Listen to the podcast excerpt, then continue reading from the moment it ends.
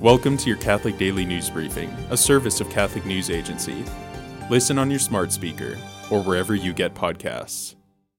Scotland's national shrine to Our Lady of Lourdes was the target of an arson attack last weekend. The fire damaged several memorials at the shrine. Parishioners built the shrine by hand in 1922. The shrine welcomed more than 70,000 pilgrims a year before the pandemic. Police are investigating the fire. A digital Bible app and a Quran app are no longer available in mainland China at the request of Chinese officials. The Bible app was removed by the company that created it due to permit requirements. The Quran app was removed by Apple itself.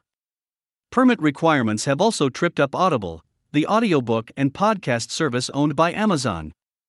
Audible removed its app from the mainland China Apple Store last month the Vatican has released new regulations for postulators.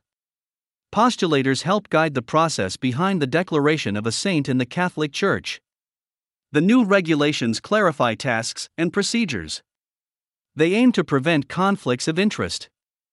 Postulators can be clergy, religious men or women, or lay people. Today is the feast of the Italian mystic, St. Paul of the Cross. Thanks for joining us. For more, visit CatholicNewsAgency.com.